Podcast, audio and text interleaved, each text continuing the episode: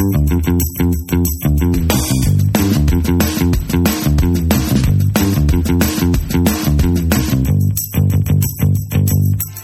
to Weekly Grooves. My name is Tim Houlihan. And I'm Kurt Nelson. Each week, Weekly Grooves picks a current article or news topic, and we explore it through a behavioral science lens. We dig in deep to help you understand the psychology behind the headline. The specific topic that spurs us to this conversation is current, but the insights are timeless.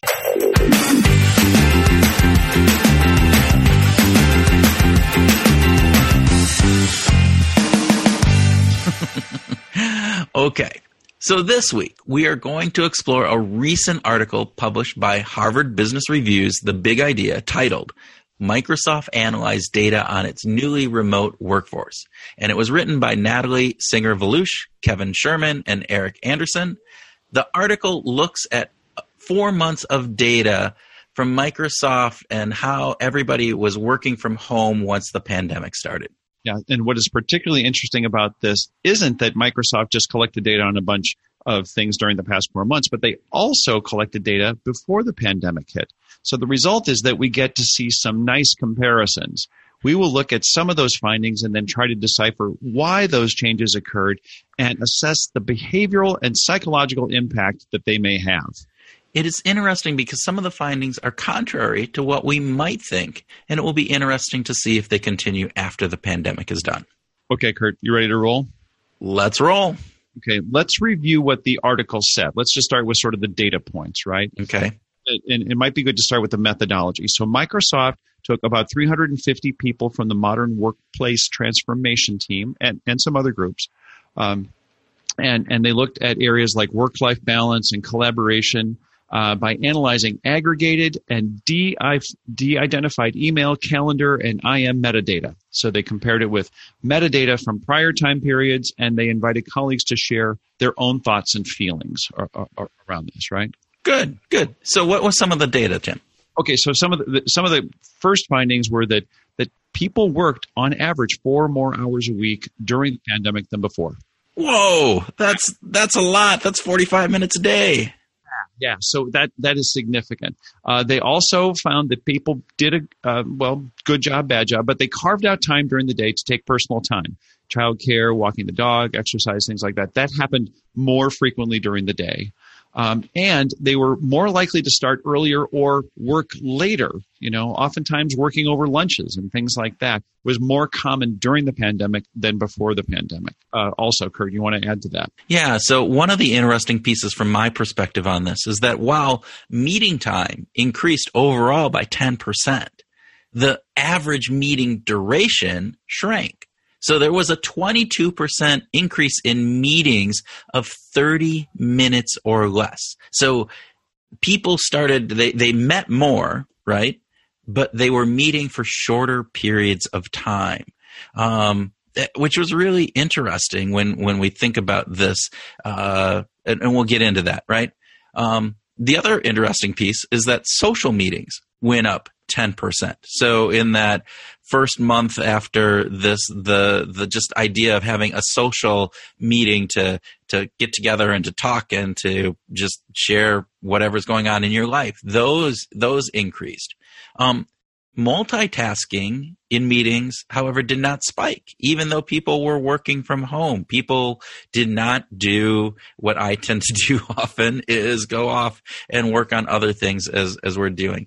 And lastly, and I think this, uh, well, not lastly, um, one of the other pieces that I thought was really interesting is that managers were the hardest hit. They were the ones who were taking um, the most, the, having spending the most extra time. So that four hours a, a week, actually managers were a little bit more. However, managers that spent more time initially or upfront doing one-on-one conversations with their team members were not as hard hit overall uh, than those who didn't. So if they looked at the total of four months, some managers spent a lot of time up front doing one-on-ones, and those managers in general uh, are spending less time now uh, working, so they're not the ones who are necessarily doing a lot. So that was that was an interesting piece.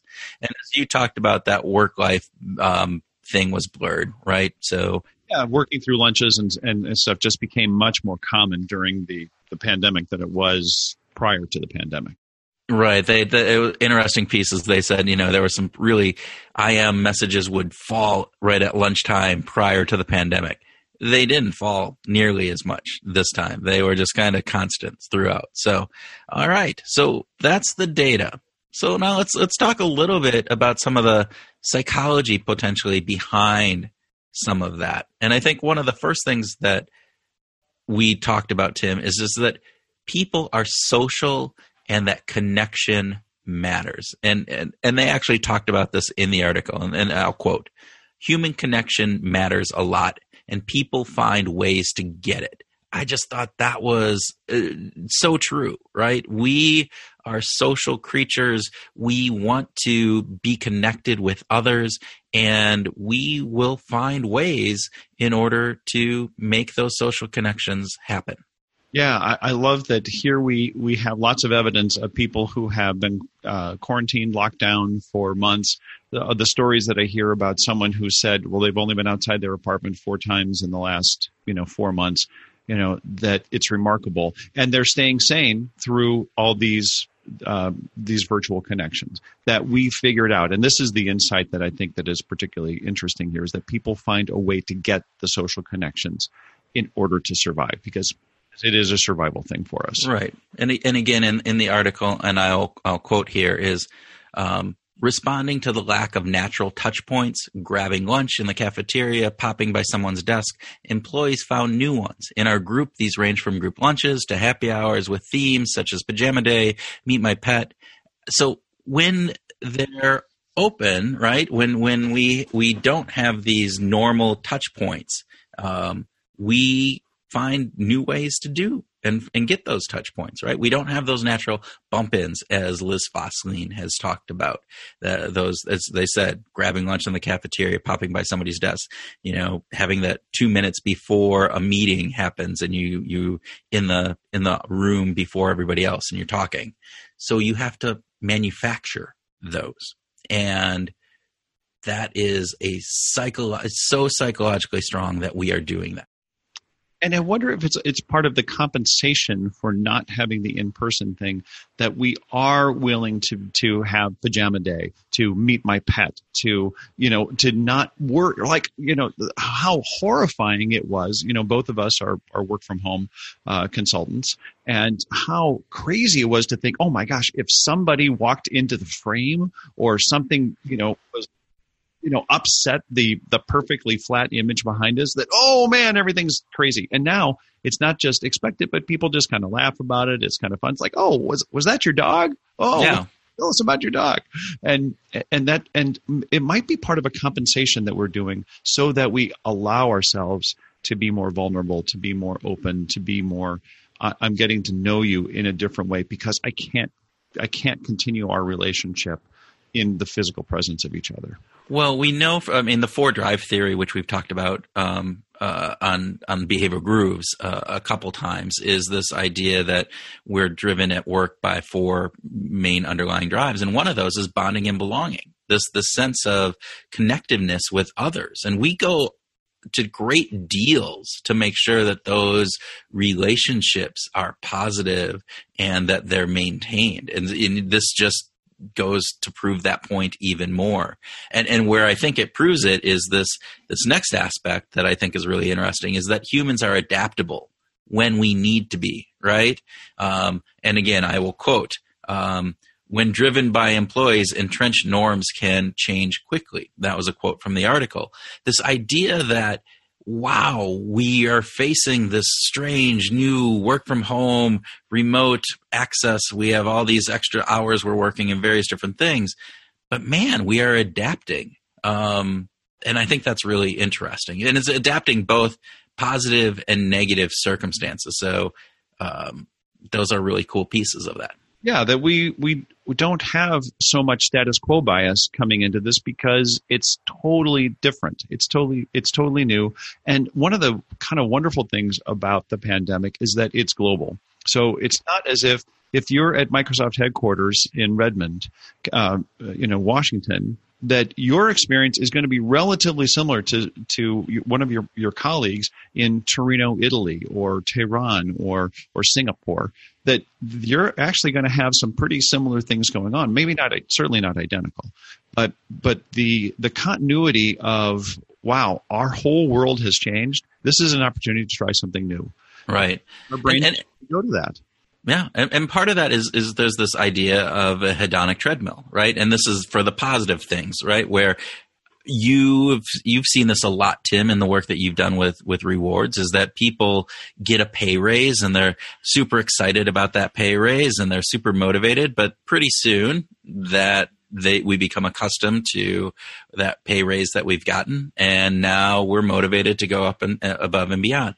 We adapt uh, Dan Gilbert has done some really interesting work on this, and and one of the things he talks about is impact bias. Yeah. Uh, this idea that we are horrible. Uh, we do a horrible job at forecasting the impact that future events would have on us, um, and also that we have this the psychological immune system, though, that gets it's part of that that hedonic treadmill aspect that we are psychologically uh, uh inoculated against some of these things. But the talk a little bit about the impact bias. I love the impact bias uh, because I, I, think about Dan's example uh, when he talks about. Uh, imagine going up to uh, someone at a cocktail party and saying, "Imagine that your partner dies tomorrow morning. How are you going to feel a year from now?" Oh my gosh, you know, I mean, first of all, it's the worst cocktail party question ever to ask. So don't don't try this at home. But but you can pretty pretty much imagine that someone would say, I'm going to be devastated. My life will be completely upside down. I won't be able to get out of bed. I'll be crying all the time, you know, all, all this. And yet, when we look at how people deal with, with death of a, of a loved one, we, we figure it out. We get back into routines. We, we might create new routines, but we get back to some semblance of normalcy at some point in time. And it doesn't take years. Oftentimes it takes a few weeks or a couple of months. And right figure out how to get back on our feet and we continue to push forward. There's a strength in the human condition that is fascinating to me. And, and the, the, all of this gets back to our impact bias that we do a terrible job of forecasting that you know that oh no in two or three months we're going to laugh we're going to go out we're going to we're going to have picnics with friends we're going to be at parties. Yeah you know life could actually be good. Will there be moments of of depression? Yes there will be. But that will not define our life you know at some point in the future well, and, and this idea that, hey, if you would have polled or even asked the cocktail party question of, wow, if, if it was January 1st, you're at a New Year's Eve party of 2020 and you ask somebody, hey, what do you think would happen if uh, we had to go into lockdown and everybody had to work from home because there's this pandemic and that we're under quarantine not for just a week or two weeks but man we're it's parts of the country are under quarantine for for months. Um, and that we have hundreds of thousands of people dying uh, that we have economic crisis that's going on. Uh, how would you feel and how would you be responding to this? And for most people i think that they're response would have been exactly like you said. Like if your spouse had died, it's like, no way. I'd be, we'd be mourning. It would be horrible and different things. And I think for most people, now granted, there are people who are struggling and, and, and not to discount that, but for most people, we have adapted. We, that, that psychological immune system has kicked into place and not that we enjoy this normal, but it's not the end of the world that uh, we would have anticipated in advance. So I think that's really interesting. Exactly. And and and and, and again, uh, in the article they talk about fresh start, which we've talked about with uh, you know Wendy Wood on on behavioral grooves as well as as Katie Milkman uh, talking about fresh starts and and these opportunities to have a new start, and that's one of the things that's going on. And so this idea that habits change quickly, uh, these i.e. shorter meetings, more online, social gatherings. And part of that is this fresh start thing, but I think part of it can also be attributed to no status quo bias. That, hey, this is brand new, so we don't have any concept of what is status quo. There are no prior ways of doing thing. And then this other idea that we're just uh, starting to talk about is that there's there's permission There's permission to try new things, peer permission, leadership permission. Uh, right. Given the chaos, it's okay to try something new, and it's okay if you fail at it because man, nobody's ever gotten, nobody's ever done this before, so it's okay. Yeah, I love that. That peer permission is really cool. This also brings us to an important aspect that has come up in many of our conversations on behavioral grooves about the need to set boundaries. It's really, really important in the work from home environment to have specific times of the day, specific tasks, tasks that you're going to achieve uh, that are unrelated to the hedonic treadmill that you set in advance and that you commit to so that you've got work time and that you've got play time. You've got exercise time, you've got rest time, you've got kid time, you've got you know work time, all those kinds of things. And Liz Liz Fosslien talked about um, you know getting into a zone and forgetting about time, and it's just too easy to just drift off and just keep drilling down into whatever project you were doing. And without those specific boundaries, I, I actually set alarms on my phone. Mm. I actually use my phone to set an alarm to say I have to get I have to get done with this uh, particular thing in 90 minutes. Right. I set the alarm to remind me that that that oh you know what it's I've been drifting.